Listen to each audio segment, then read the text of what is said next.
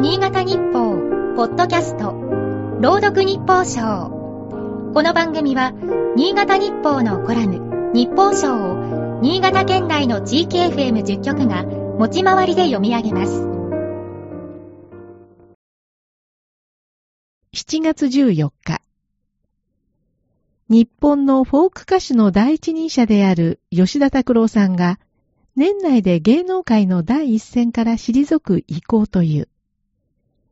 中学生の頃から拓郎さんの歌を聴いていたので、寂しい限りだ。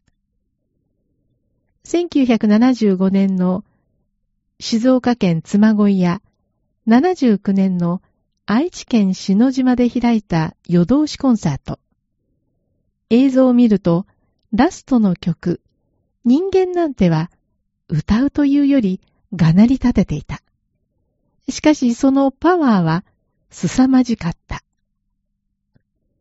これからも落ち込んだ時には再生して元気をもらおうと思っている。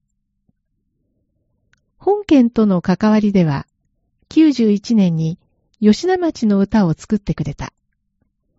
合併で燕市になる前の吉田町の若者たちが町おこしの一環として依頼した。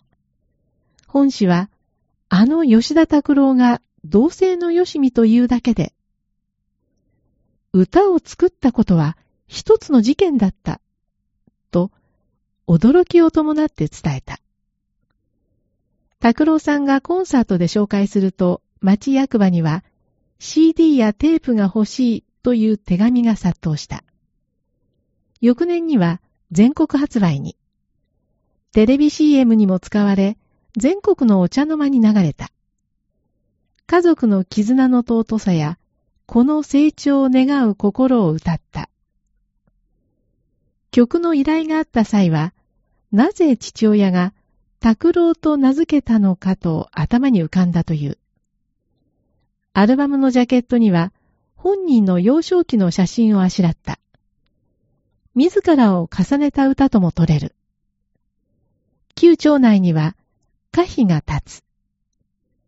いつか故郷を開けと願い、父を超えていけと名前を授けた。こんな歌詞が刻まれている。